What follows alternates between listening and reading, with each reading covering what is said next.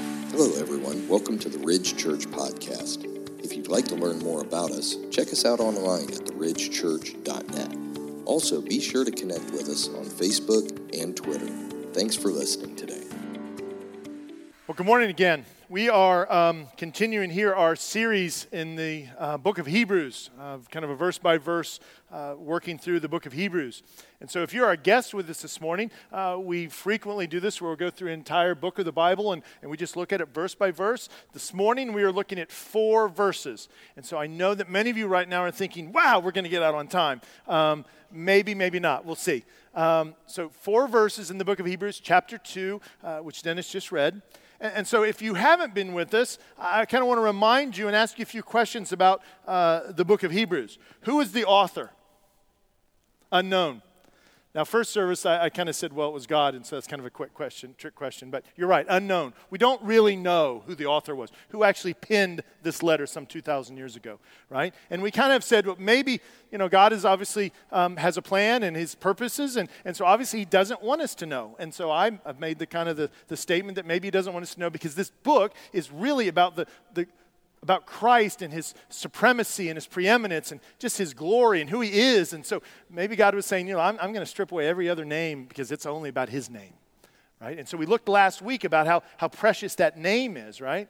And so the, the author here is, we don't know who it is, but he's writing to uh, the Hebrew people. So these were Jews but yet they seem to be now Christians. So these are Jews that have converted to Christianity, um, and, and, they've been, uh, and the writers encouraging them and writing to them to remind them of, of the faith that they professed, and not just the faith that they professed, but who they've professed it in right? And, and the, the, reality of this Jesus and who he is. And so he, he's bringing them back to it to hold them fast to it.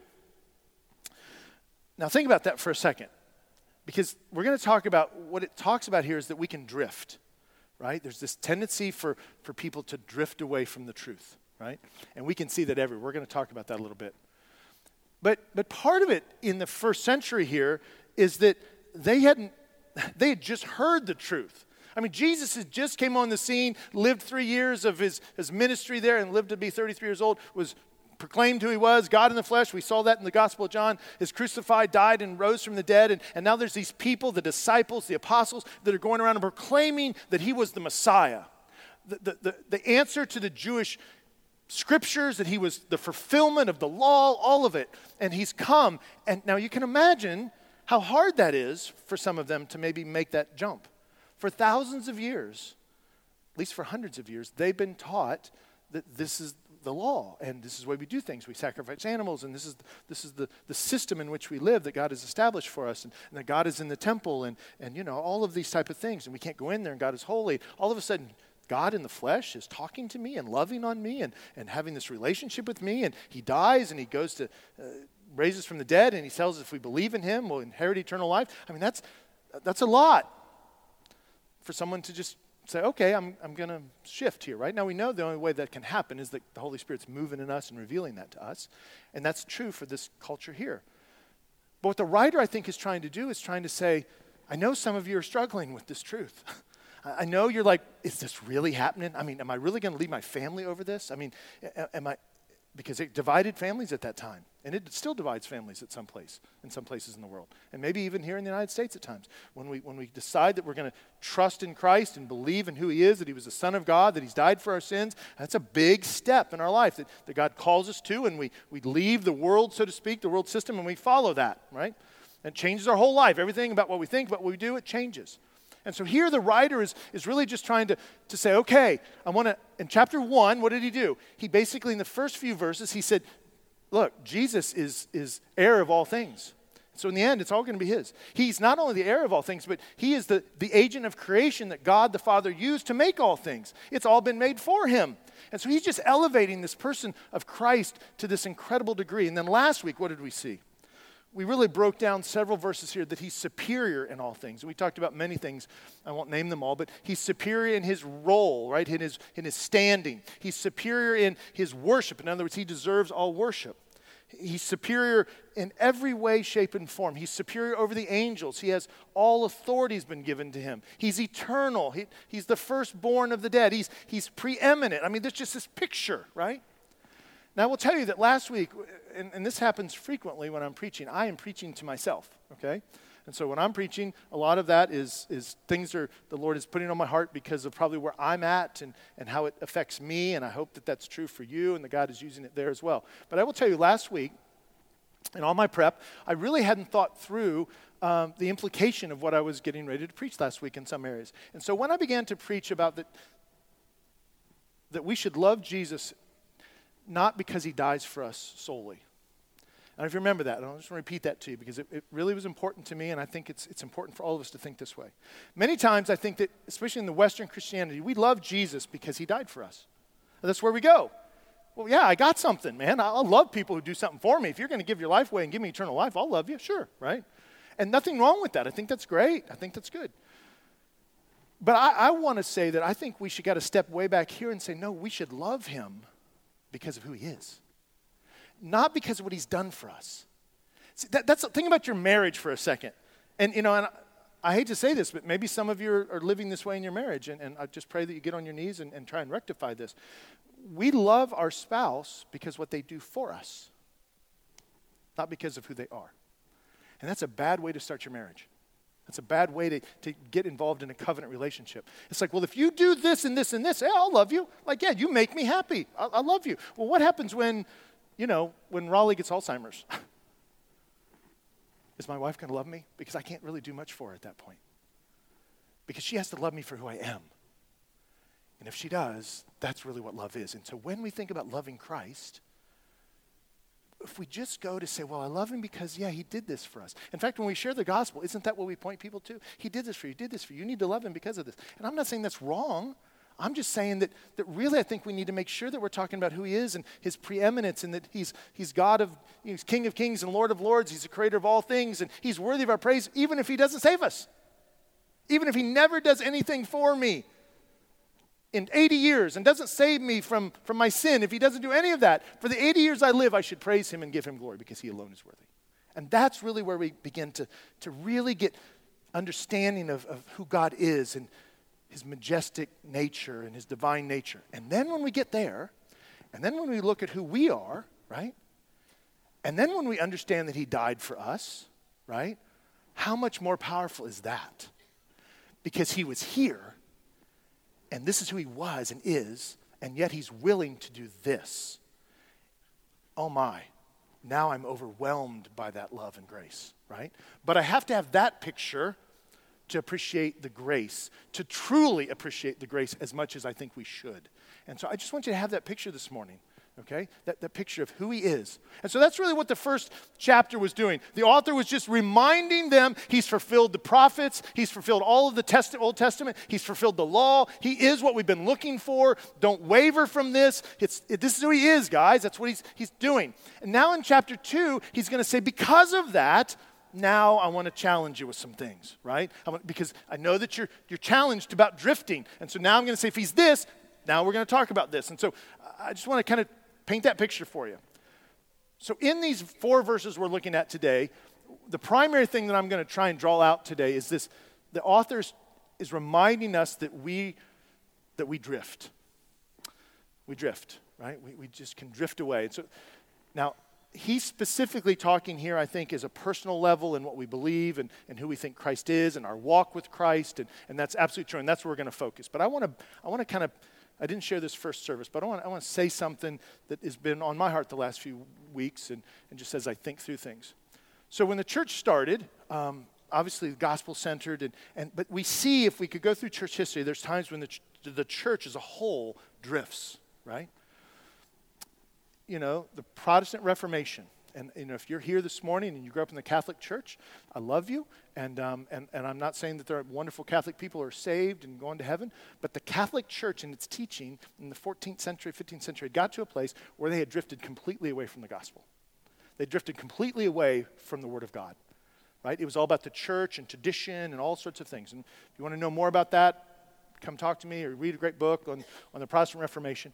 And so people like Luther and others came to the scene and said, No, we need to reform the church. We need to get it back to Scripture. And so they tried to reform the Catholic Church inside and say, No, that's not what the Bible says. That's not what the Bible says. And, and for many reasons, that didn't happen, and, and there was multiple things, and so they, they went out on their own, and that's, thus we have the Protestant Reformation. And so the, things like Methodists and Lutherans and Baptists, Southern Baptists, and many other others are, are here because of that, and the way we view Scripture and the prominence of Scripture.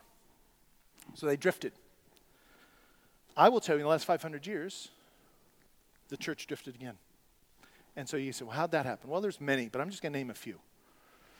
I think, this is my opinion, I think the church drifted in the last 200 years, things like Mormonism drifted completely, right? They followed another stream.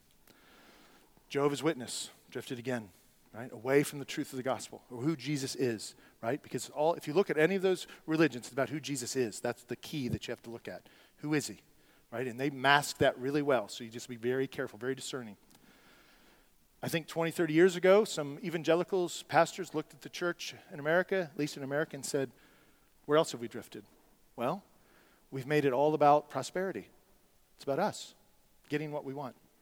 It's about word of faith. I get to claim it. It's about me. I get, I get healing if I want it. You know, if I just got to believe, have faith, I get it. I would even argue that some charismatic movements have went way too far. It's about emotional experience. The church drifted in large parts. We can see even now in many, many denominations, the church has drifted and now have, have, have saying certain things that are sinful in Scripture are not sin any longer. We're, we're, we're drifting. And so many in the in the church, in the evangelical church, have said we need another reformation. And so for the last 20, 30 years, they've been trying to say we have to get back to what the Bible says, right? And so that's why we teach the way we do, because we want to get back to what the Bible says. Now, admittedly enough, sometimes I read it and say, I don't know what it says, right? I don't, Lord, help me. I don't quite understand all of this. And, and so we're wrestling with those things, and you know that in our church. We're wrestling with those, those truths, right? And so that's, I think, the, the big picture of the drift. But that same drift, if it's possible to move whole groups of people and denominations, they're moving because there's a bunch of people in those things, that their hearts are drifting. And that's why the, that's why the, whole denomination drifts, because the people's hearts are drifting. And so that's what he's really saying here. He's saying you, you're going to be tendency to drift from the truth. And so I'm, I'm, he's going to challenge us not to drift. And so this morning I'm going to give you four things that, that I think from the text, there's lots of things I could share, but four things I think that we can gather from the text that are kind of deterrents things that keep us from drifting, right? Some, some things that we can establish and meditate on that'll keep us from drifting. So here's your big idea today. The big idea is that drifting is dangerous and deadly. Drifting is dangerous and deadly. Why is it dangerous? Well, when we drift away from the gospel, it's dangerous. Even as believers, if we're not rooted in the gospel, we become ineffective. We become overwhelmed by the world. And, and, and not saying we don't lose our salvation, I'm just saying we get overwhelmed by the, by the world and, and we're ineffective. Our witness is ineffective, and so it's dangerous. It's deadly because many times before we come to know Christ, we are pulled away, right? And, and we never come to hear the gospel, we never come to, to proclaim the truth of the gospel, never to live it and, and profess Christ. So you think about the, the parable of the sower, right? The sower um, is sowing seed. That's basically the parable here is God sowing seed. He's sowing the word of God, the truth of Scripture, into the hearts of people, into the soils. And what do we see there? Some of that soil produces great things, some more than others, right? Some are uninhibited and produce a hundredfold, some 30, some 60, right? But there's these other soils in the parable that seem never to produce anything. In fact, what do we hear? It says the seed sprouts up, and in fact, some of it doesn't even sprout. It falls on rocky grounds and just dries up. The sun comes out and it scorches it and it dries up. Others, it, it seems to sprout, doesn't get very deep roots, and then the cares of the world come along and different things, and it strangles them out, or weeds come up and it strangles them out. And I would argue that that's kind of like drifting. Like you, have heard the message of the gospel, and, and you, you've, you've somehow made a mental assent to it, and you've kind of sunk a little roots in it, but you really you haven't been born again. There's been no supernatural thing that's happened to you, but you're working that direction. And the danger is, is that the world comes along and pulls you away. Right? And I just want to say, is that happening in our culture today? I mean, if it's happening 2,000 years ago in that culture, and you look at our culture today with all of the, the media, the, the advertising, and all of the things, the, the 24 hour news cycle, the, 24 hour TV, and every channel imaginable, everything you'd ever want to watch, uh, you know, we all have earbuds now, and so we can never, there's no, don't have to be quiet any longer. There's always somebody telling us something, preaching to us about something, telling us to buy something, right? Twitter, we're just hooked to all of that. And, and we're drifting because we're not focused on the Word of God. Many of us are being pulled away, myself included. I have to, I have to work hard at, at, at, hanging on to that and not drifting from the hope that I have in Christ because everything, there's so many other messages in the world today. And so that's really what he's going to challenge us. So let's dive in, and we're going to kind of move through these kind of quickly, but let's dive in. We're going to look at Hebrews chapter 2, verse 1. It says, Therefore, I'll just stop right there. I know we're not getting very far very fast, are we? Therefore, you could make a whole year sermon series of the word therefore. If you just looked through Scripture and said, every place that it says therefore, um, we are going to preach about that and boy, we could spend probably two years preaching about that. And the point of that is, is that what I'm saying is that what God is doing in, in, the, in, the, in the scripture is he's, he's, he's extolling himself. He's, he's, he's saying, here's who I am, and here's what I've done, and, and all of these things that are just beautiful and majestic. And then he says, and therefore, because this I've just told you. Now, this. This is how you should live. This is what you should do. This is what you shouldn't do. It's, it's therefore, like no matter what it is. And so, this is another great example of the author here using this transitional thing to say, look, I've just told you in the first four, three or four verses that God is supreme. He is beautiful. He's eternal. He's the creator of all things through Christ. Therefore, right? This is good. Therefore, we must pay closer attention to what we have heard, lest we drift away from it. Now, the gentleman who read scripture the first service, uh, Jason Holt, when I was talking to him uh, right before he went up, he said, You know, that first verse, he said, You could preach for the whole service on that one. He said, Wow, that's a dangerous thing, isn't it? And I said, Yes, it is. We drift, we don't pay close enough attention. So, what do we see here? It says, Therefore, we must. That word must, it's, it's a necessity. What the author is saying here, this, this isn't a this is a command, it's, it's a necessity here. We must pay closer attention.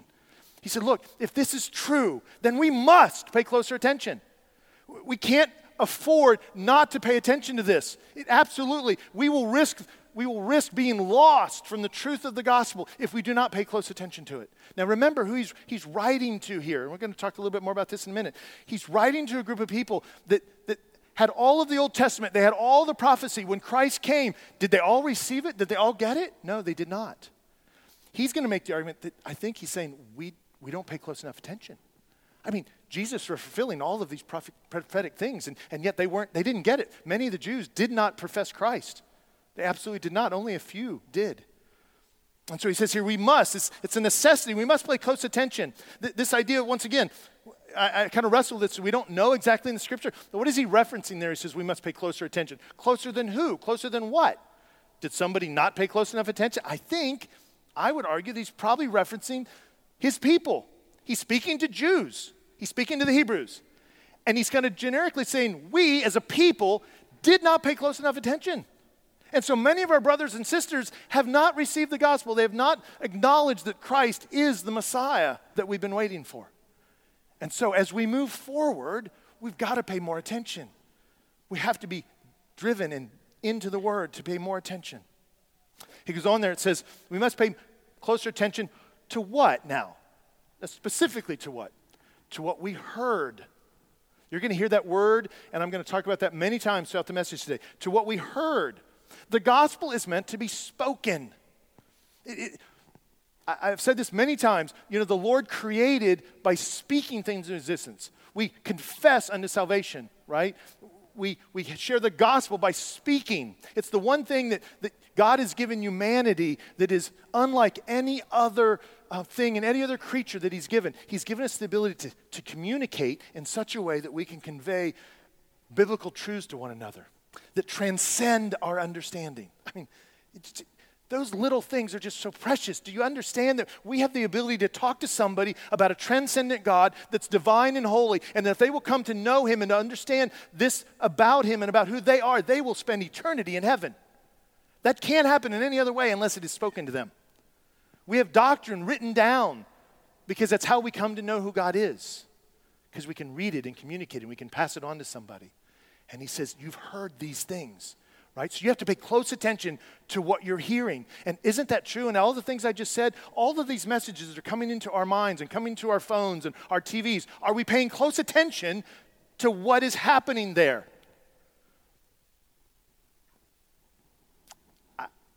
My mind is going so many places. I'm not here to I'm not here to bash Disney, but parents, you got to be paying close attention. You just got to be paying close attention. It, it, is, it is through the whole organization at this point, from the top down. Now, we want to love everybody. I mean, there, there, we, we, look, I don't care if you're transgender, if you're gay, I, I, I love you. I'm welcome to come and hear the gospel, and uh, you know, I'll, I'll, be your friend. I mean, but I'm going to speak truth. I'm going to look. I want to speak truth into my life when I'm not where I'm named to be. But when a whole organization has is set on on an ideology of, of training and raising up a generation and our children. But you know that pull there, isn't it? Like I, had, I was sad the other day when I was listening to all this. I'm sad. I'm like, I may want to take my grandkids to Disney one day again. And I'm like, I don't, I don't know that I'll ever be able to go. Like, I don't know if I'll ever be able to go because of this. Because I don't know if I can agree with all that now. And like every organization has, is corrupt at some level, right? So I'm not saying you should shutter and hold it up in your house and, you know, close all the doors. But there's a place where you have to say, enough is enough. I can't go there. Or I have to limit my access, right? So we got to pay close attention to what we hear because we're hearing things that aren't true. They're hearing things that are lies and deception in our culture. And so if you're not paying attention, you're drifting from the truth.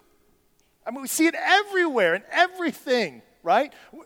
We're having artificial intelligence coming up. We're having all of this, um, you know, virtual metaverse. All of these things are pulling at our culture and our as people, and, and we have to be so careful where we go.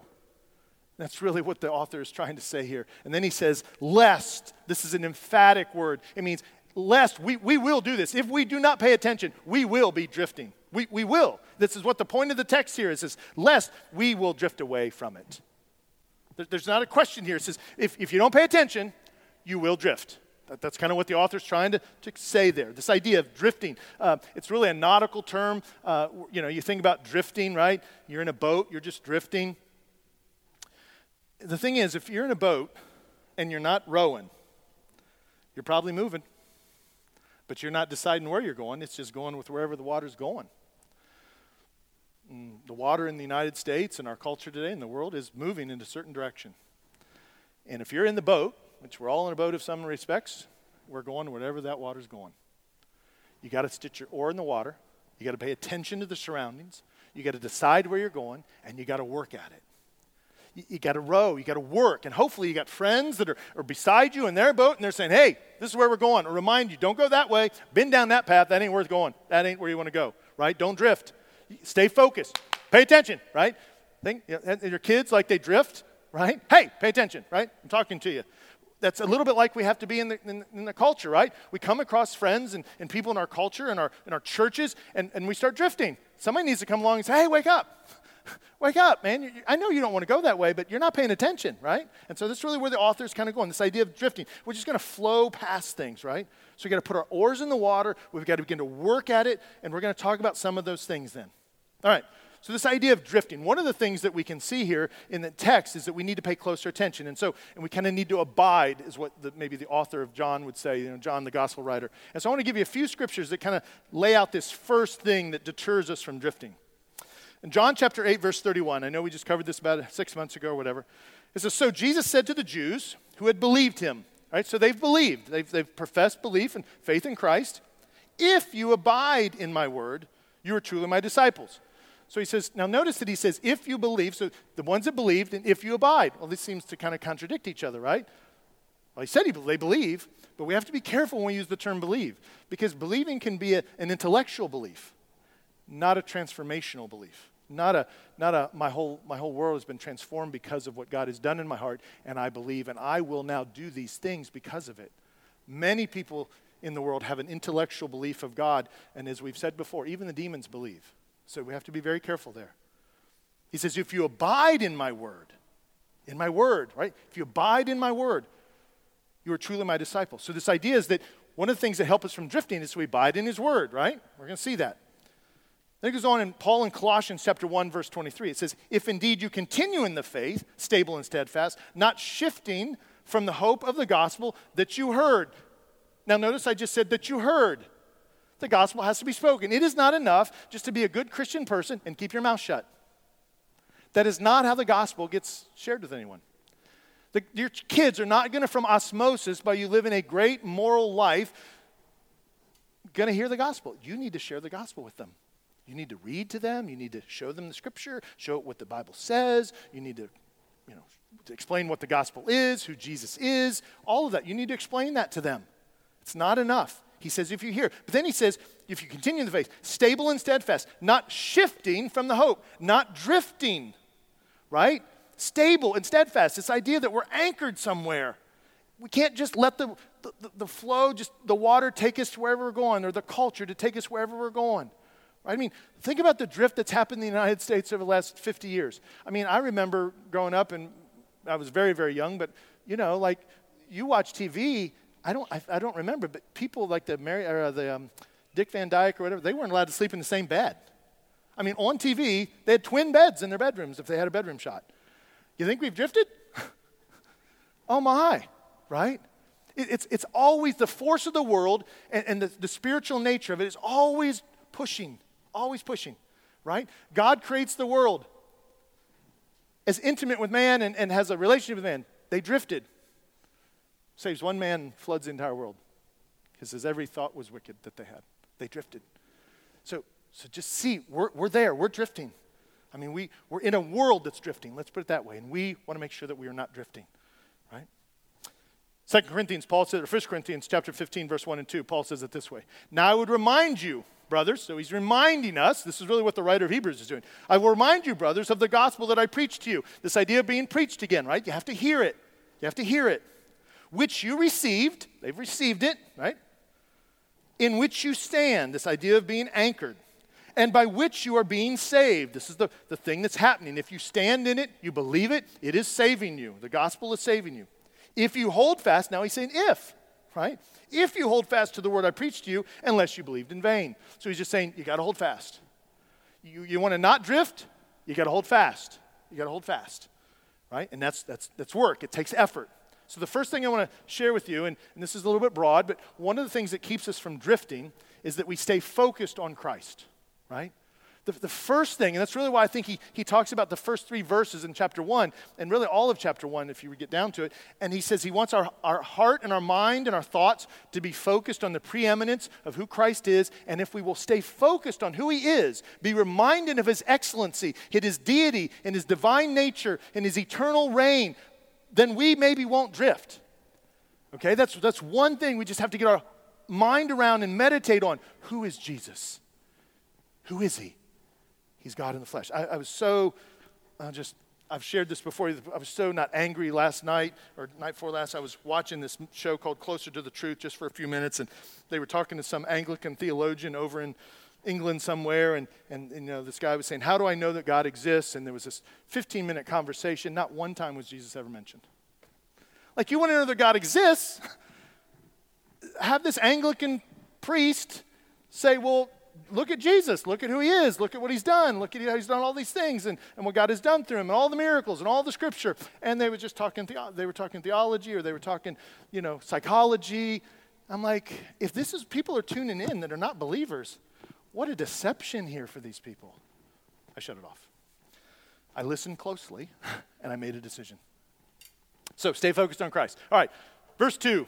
Verse 2 and part of verse 3 says, For since the message, so this message now, since the message declared by angels proved to be reliable, and every transgression or disobedience received a just retribution, how shall we escape if we neglect such a great salvation? I don't want to spend a lot of time on this, but remember that he is greater than the angels, right? It's one of the things that we just looked at last week. He's superior to the angels. But now it's saying the angels are the ones that are delivering the message. Actually, they're delivering the message of him right? Because he's superior.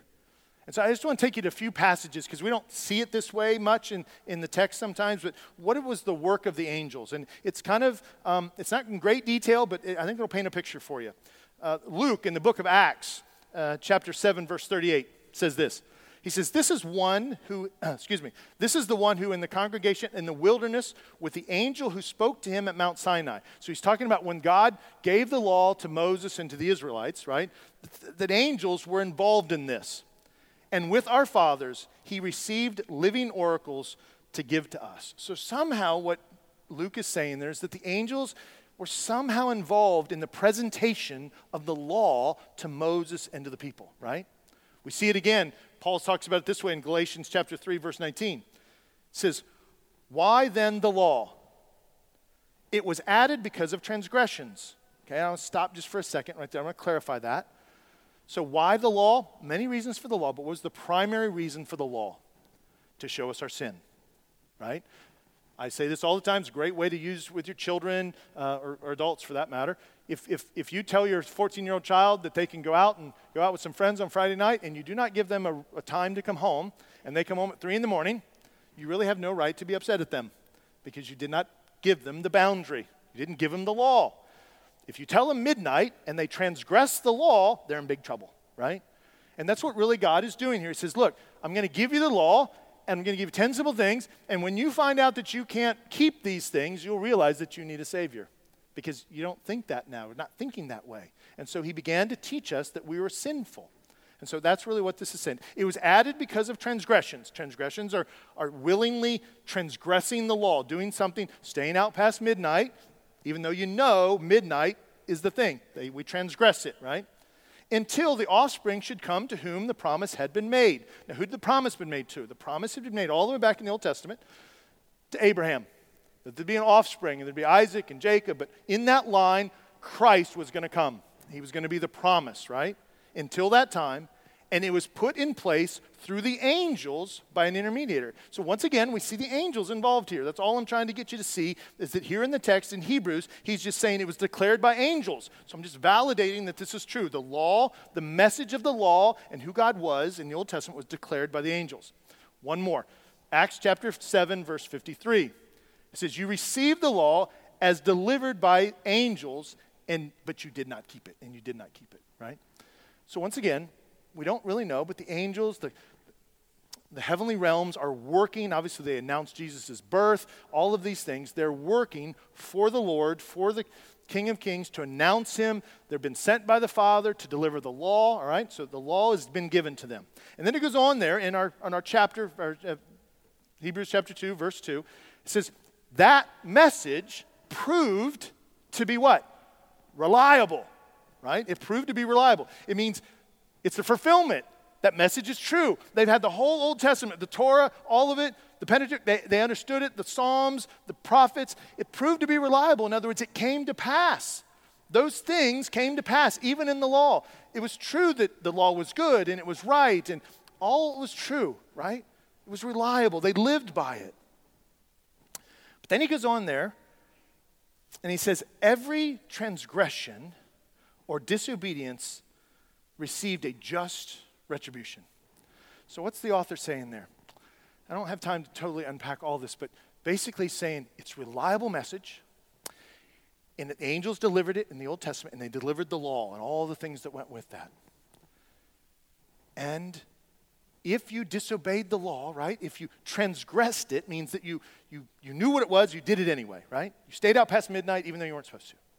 You knew it, it's a transgression, it's sin. If you're disobedient, you don't even recognize the law. You just say, I don't even care about it.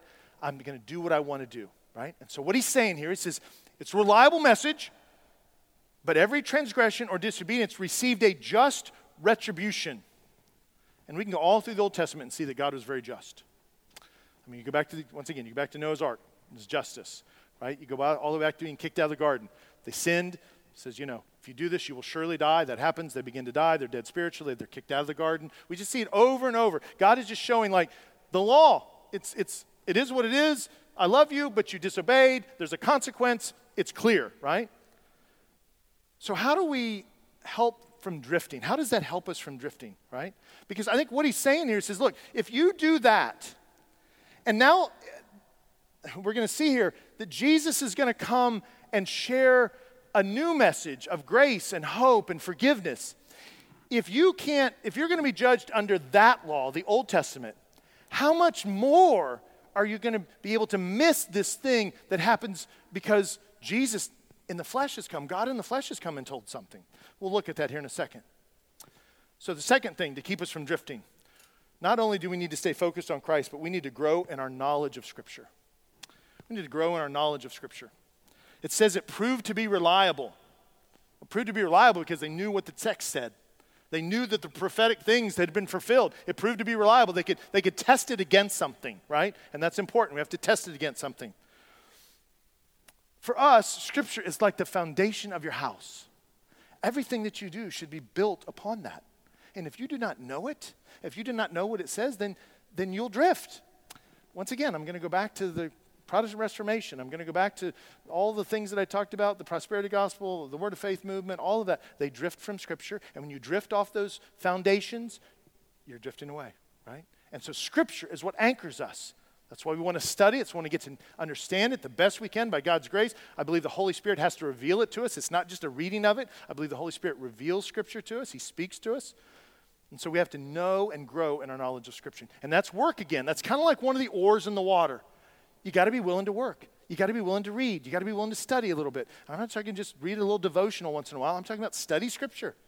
Get your Bible out. And I was so, I was overwhelmed. I came up over here getting ready to come up to preach, and I looked down and there's people in their tablets, people got their Bibles open, I'm like, Father, thank you. Thank you that they love the Word, that they love you, and they want to be in the Word. They want to know what you have to say to them, right? Doesn't matter what I say, it matters what you're saying to them. And they're looking and they're searching the Scripture so that if I get it wrong, they'll say, He got it wrong, right? That's not what it means. And then it goes on there and it says, How shall we escape if we neglect such a great salvation?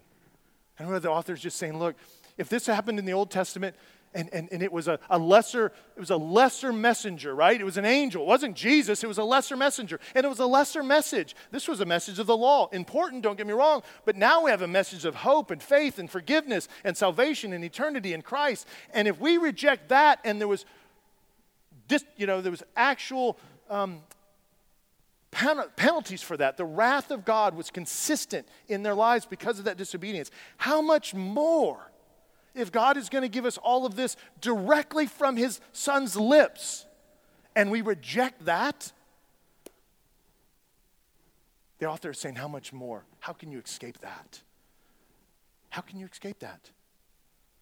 In Matthew chapter 22, verse 5, here Jesus is talking about. Um, uh, inviting people to a marriage uh, supper and an environment. And, and, and what does it say? It says people decided not to come. So the invitation went out, right? The invitation went out. And it says, but they paid no attention and went off. One to his farm, another to his business. Well, obviously they're drifting here. The invitation went out. The gospel was presented. The hope was there. They were invited to the banquet. We've been invited, and, and we decide we want to follow the world. Whatever it may be, our life, it, it, it's not that it's even horribly sinful sometimes, but just the rejection of Christ is really what it's all about. We don't want Him to lead us, we want to lead our own life. So, some went off to their business, they want to do their own thing. Some went off to their home, they want to do their own thing. They just didn't want Him. They just they didn't care about the wedding, they didn't care about uniting with the groom. They didn't care about that. They neglected it. Such a great salvation. They made light of it. It's another way to translate that. They made light of this great salvation. And if we do that, how are we going to escape, is what the author is saying. How can, if, if we couldn't escape the law, how are we going to escape this? It's the Son of God telling us something, and we reject him. And obviously, the memory of the crucifixion was probably in many of these people's minds that he was writing to.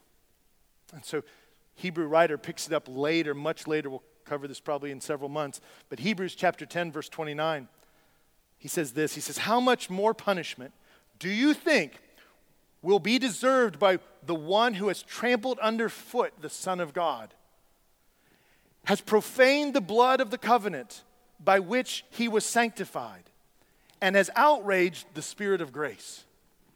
Boy. Powerful statement. The writer of Hebrews is just saying, we've, how much more punishment if we trample underfoot the Son of God, if we just do not acknowledge him and trample him underfoot like he doesn't matter. And if we, if we profane and, and, and this, this idea that he shed his blood and died for us, if we, don't, if we think that doesn't matter, right? We don't need that. We profane that. And then we basically don't care about grace. He's been outraged of the Spirit of grace. Will we be deserved by the one who has trampled underfoot the Son of God and has profaned the blood of the covenant by which he was sanctified and has outraged the Spirit of grace? He goes on again, chapter 12, verse 25. It says, See that you do not refuse him who is speaking. For if they did not escape, there it is again, when they refused him who warned them on the earth, much less will we escape if we reject him who warns from heaven. So if an angel comes and tells us something, or a man comes and shares something, but if God himself in the person of Jesus tells us about this, how will we escape if we reject that? There is no other. There's no other salvation available. There's no other method except through Christ. And if we reject that, we are eternally lost. So, what do we see here? Another thing that helps us to deter drift is we need to acknowledge the consequence of neglecting Christ. We need to acknowledge the consequence of rejecting Christ. Now, in many churches, once again, we're going to see some drift, and many churches in the last 50 years have moved away from talking about eternal consequences for the rejection of the Messiah. We've talked about love, we've talked about how to better marriage, we've talked about all those things. Don't get me wrong, it's fine, great. If it's in the text, we want great marriages. That's honoring and glorifying to God. We, we, that's absolutely true. God is a God of love. But when you leave out the fact that we are sinful and deserving of just punishment, and we, that just punishment is referred to as a place of eternal separation from God called hell that nobody wants to talk about, we drifted. And the reason then that we, we, we begin to drift is because we're not fearful of anything. God becomes our friend and our buddy who loves us. No matter what I do, He loves me. It's okay. I can do whatever I want. We've drifted from the consequence of sin. And so it's no wonder we're drifting. It's no wonder. And so, one of the things that help us keep from drifting is if you acknowledge the consequence of acknowledging or, or, reminding ourselves that there's a consequence for neglecting and rejecting Christ. There's a consequence. We said it in the book of John. Jesus says, Look, if you believe in me, you'll have eternal life. If you don't believe me, you will not have eternal life. You'll perish. The writer of Hebrews is just is more, more bold in, in the statement here, right? So, acknowledging the consequence of neglecting Christ. I want to share with you that, um, think about this thing about rowing again, right? I want to paint a picture for you. So, I've been to the, the, Grand, or the um, uh, Niagara Falls a couple times, and it's beautiful and powerful, one of the seven wonders of the world, right? And it's, you know, it's mesmerized. You're standing there and trillions of gallons of water, however many water's pouring over, and it's just like, wow, that's amazing. Like, Imagine I put you in a boat up top, a mile upstream. You didn't know the falls were there. And you thought, it's a great day. Just going to chill out, have some lunch, got my bologna sandwich, take it in, take a nap. I'm just drifting. Birds are chirping. All of a sudden, you realize the falls are coming. You think you're going to have your oar in the water? you bet. You think you're going to start screaming and paddling as hard as you can, screaming for help? Absolutely. Because, see, the current now is taking you. But you've not been paying attention. And you're heading for the fall. And there's no way to, s- to survive that fall if unless you get out of that river. Because you haven't been paying attention. And I will tell you, the fall is coming. Justice is coming when we die, when Christ comes back, wherever you want to put that, right? Either one. If, if, if you're not acknowledging the consequence, because I can tell you if I put you in the if I put you a mile upstream and I told you, hey, there's a waterfall a mile from here, don't go that way. Believe me, you would not go down that path. You would make sure that you're you're not moving, you're not drifting, you know, you're gonna stay upstream, you're gonna do all of this, you're gonna do all that things that you were doing, but you're gonna be clear about where you're going. You're not gonna drift because you know you can't afford to drift. But the problem is, if you don't know about the waterfall, if you don't know about the consequence of rejecting Christ, why not drift? why not? Life is good, man. I'm just drifting. It's cool. I'm good. I can, I can do whatever I want. Jesus loves me. I, I get baptized when I was 10. I've been to church a few times since then. It's good. Dangerous. Big idea. drifting is dangerous and deadly. If you not pay attention, you'll drift too far and it'll be deadly. All right. Author and, and commentator David Guzik in Blue Letter Bible, many of you guys read and look at his commentaries. I just thought this would be a, a great quote of his. Greater word, a greater word brought by a greater person, having a greater promise, brings a greater condemnation if neglected. Let me read that again. A greater word, the gospel, brought, a great, brought by a greater person, Jesus, God in the flesh, having a greater promise, salvation, eternal life, will bring a greater condemnation if neglected. I don't know what more I can say about that. All right, let's keep on going. We got to finish up. Second part of verse 3, Hebrews chapter 2. It was declared at first by the Lord, and it was attested to us by those who heard, right? All the writer's doing, he's reminding us that, that Jesus is the first one that shared about the gospel. He's the one that brought it to us. We go back to Hebrews chapter 1, verse 2. What's it say? It says, But in these last days he has spoken to us by his Son. So he's the one whom he appointed heir of all things. Through him also he created the world. So he's just reminding us that this has come from him, right? All things, he's attested to it. He's the first one. And then he goes on, it says, and he it was attested to us by those who heard. So he's saying Jesus told us, but then there was others, the disciples and the apostles, they heard it, and it's been attested to us by them. Where do we see this? writer Luke, chapter in the Gospel of Luke, chapter 1, verse 1 and 2. Inasmuch as many have undertaken to compile a narrative of the things that have been accomplished among us. So Luke is just saying many people have written down what's happened, what Jesus has done. Just as those who from the beginning were eyewitnesses and ministers of the word we have delivered to them, to them to us. So he's just saying, look, we were witnesses. There was people, and that's why we're recording this. Luke was in a story, and he's recording all this, and he's saying, look, the, these things were delivered to us. People were eyewitnesses, and we're just delivering it to you now, right? I love it how John, the gospel, or uh, not the gospel, the, the epistle of John, First John, says it in chapter 1, verse 1 and 2. That that which was from the beginning, which is talking about the word, right? Which we have heard. Notice the heard again, right? The gospel has to be spoken right? All of these passages are saying that we hear the gospel. Faith comes by hearing, right? And hearing by the word of God.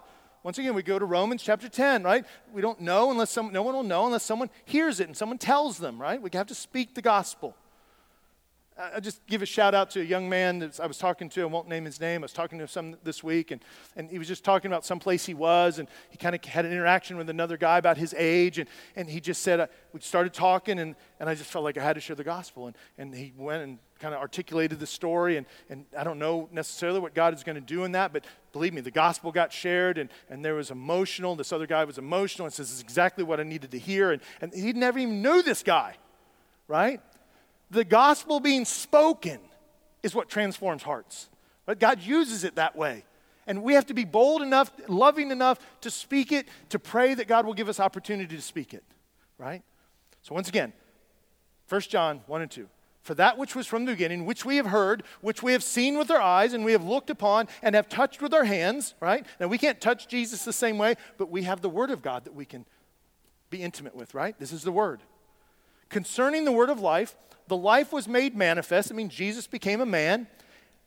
We have seen it and testified to it and proclaimed to you. This is the speaking again, proclaim to you eternal life, which was with the Father and was made manifest to us. They're proclaiming eternal life to them, which means they're proclaiming Christ because he is eternal life. And that's what he's saying here. The word became manifest, eternal life, and I'm proclaiming that to you. He's proclaiming Christ. Once again, we have to proclaim it. All right. Last verse, verse 4. It says, While God also bore witness by signs and wonders and various miracles, and by gifts of the Holy Spirit distributed according to his will. So, what, what is, what's the writer now kind of wrapping this little piece up? He's saying, Look, this message didn't just come as a message. I mean, it, it's the powerful message of the gospel. But God backed it up with his power. He backed it up with miracles from raising people from the dead, from healing people, from giving sight to the blind, and, and parting the, stilling the storm, and, and doing all sorts of things. He backed it up with his authority. And that's what the writer's saying. He says, Look, not only did he say it, not only was it true that this has been proclaimed to us by Jesus himself, but Jesus has affirmed it by what he's done. Even if you remember Nicodemus talking to Jesus the night before, you know, there when he's speaking to Nicodemus in John chapter 3, and, and Nicodemus comes at night and he says, Lord, we know that you're from God. Why? Why does he know that? Because no one can do the things you do. like, he, Nicodemus gets it. I, I, no one can do these things that you do, right? And so this, this picture of, of Jesus is backing it up. Where do we see this? In Acts chapter 14, verse 3. There's lots of them, but I'm just going to name you a few. It says, they, refra- they, re- they remained for a long time speaking boldly for the Lord, who bore witness to the word of his grace. So the word is being shared, the gospel, the word of his grace, and what does he do? by granting signs and wonders to be done by their hands. He's giving authority and, and power to the, the, the apostles right here to do something to validate the message of the gospel. It's not to heal everybody. That's not why Jesus came. It was not the point to heal everybody. It was a specific purpose to give these miraculous gifts so that the church could be established and say, yes, this is true. This is true. We see it again. Luke writes it in Acts chapter 2, verse 22. It says, Men of Israel, hear these words Jesus of Nazareth, a man attested to you by God with mighty works and wonders and signs that God did through him in your midst, as you yourselves know. Don't miss that last line. What, what the writer here is saying in that text, and, and Luke is saying in Acts there, he says, Look, you're all alive. It's, it's all been written down. I'm, we're telling you it happened. You know that it happened. Notice that many of these people were still alive when all the Gospels were written and some of these Pauline letters were written. Anybody could have disputed this. That's the beauty of the Gospels, and that's the beauty of the Scripture, is that there was people alive that were there. They could have disputed and said, no, none of that happened. But it did. It did. And they don't dispute it, right?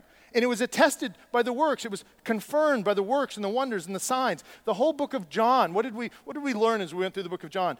A big piece of that was that Jesus came and to, to declare who he was and all the I am statements. But what did he do? He said, if you don't, even if you don't believe me, believe the works that I do. I mean, Brian's favorite verse was 20, I don't remember what it was, Brian, but I do these things so that you will believe.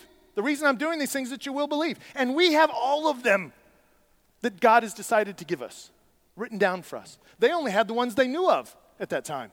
We have them all. We can see every one of them. Old Testament, New Testament, we can see them all. We even get to see Revelation and what we see what God has predicted and what's going to happen in his prophecy. Last one, Mark chapter 16, verse 20. Gospel of Mark.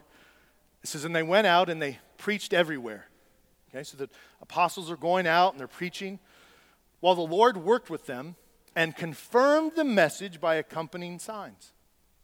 Right? Look, I'm telling you, if somebody's telling you something and you're wondering if it's true, and they heal a blind man in front of you, I think you're going to say, wow, I'm going to believe what you told me. Right? I mean, it's that simple. This isn't, this isn't rocket science. If you're questioning how you should live and Jesus tells you something, you think, yeah, I don't know about that. And then he brings Lazarus back from the dead, I'm like, okay, I'll follow that. I got you. Put that on my list. Start today, right now, right? It's, it's that, what, this is the urgency, and this is what he's saying. And so, what do we need to see? What's the, what's the fourth thing? What are the three things, right? Stay focused on Christ, that's a deterrent. Grow in your knowledge of Scripture, absolutely. Acknowledge the consequence of neglecting Christ, a big one. But here's the last one I want to share with you. You need to believe the evidence that God has already provided. abundance of evidence that God has already provided a book that has been written over really 3,500 years by 35 some different authors that goes together like a glove, that has prophecy in it, that has archaeology that supports it, that addresses the nature of sin, that addresses God and a deity, it addresses creation, it addresses the government, it addresses all of it, how we get saved, how we spend eternity. Every piece of it is addressed in here. Show me one other document or book that does that and then backs it up with over a thousand prophetic statements that only are in Scripture. Not in the Book of Mormon, not in any other Bible, not in any book, I should say, religious book. Show it to me. I've never seen one. Believe me, if, if you acknowledge these four things, you will not drift. You will not. But you got to stay rooted in those things.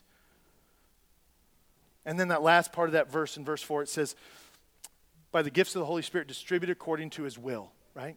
all the author there doing is really, I believe, picking up on what Paul also says in 1 Corinthians chapter 12, verse 11. It says, All these empowered by the one and the same Spirit, who apportion to each one individually as he wills. So now what the author is kind of wrapping this little section up and saying, This is all what God's doing. This is not what we're doing. None of me gets credit for any of this. This all this happening is God doing things. It's his purposes, his will is being accomplished. It's God doing it. Just stand back and be in awe of it. Right? Do what we need to do. Get our oars in the water, row, get our eyes set on Him, dig into the scripture, understand the consequences of, of not coming to know Christ and neglecting the great salvation that is in Him, and then just look at all the evidence. Final thought. I think what the author, if I could just kind of translate what I think I took away from the text today and the study this week is there is only one way to escape. When I say escape, I'm talking about escape our sin, escape the judgment of it, the righteous judgment of it. There's only one way to escape it's through Christ.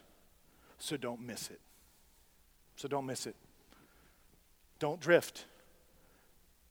Don't, don't, don't stop paying attention. Don't drift. Get your head in the game, get your oar in the water, get your eyes on Christ, sit under the teaching, study Scripture, partner up with people to learn, to hold you accountable, wrestle with hard scriptures, but don't drift. Drifting is dangerous and it is deadly. The only way to escape is through Christ. Don't miss it. Let's pray. Dear Heavenly Father, I want to thank you for our time together today. Lord, I thank you for this very stinging challenge from the writer here as he proclaims who you are. He proclaims and clearly articulates the challenge that we have with drifting. That we want to wander. Our flesh so badly wants to go the way it wants to go. But Father, you have given us the Holy Spirit in us to overpower the flesh so that we will exalt you. Help us keep our eyes on Christ. Help us to keep rooted and deeply rooted in the foundation of the scripture, to, to see what it says and, and to believe what it says, Father. And help us to build our house on that and our life on that. Father, help us to not be unaware of the consequences of neglecting such a great salvation through Christ. And then, Father, finally, help us to acknowledge and believe all the things, the evidence that you've provided for us so that we will not drift. We will be anchored to you. And Father, finally, help us to proclaim you by speaking the gospel, words of life to those around us, to our family, to our friends, to our neighbors, even to those maybe we just meet. Father, today we praise you and thank you for your word. In Christ's name we pray. Amen. Thanks again for joining us today. If you have questions about this message or about the Ridge Church, you can contact us at info at theridgechurch.net. Have a blessed day.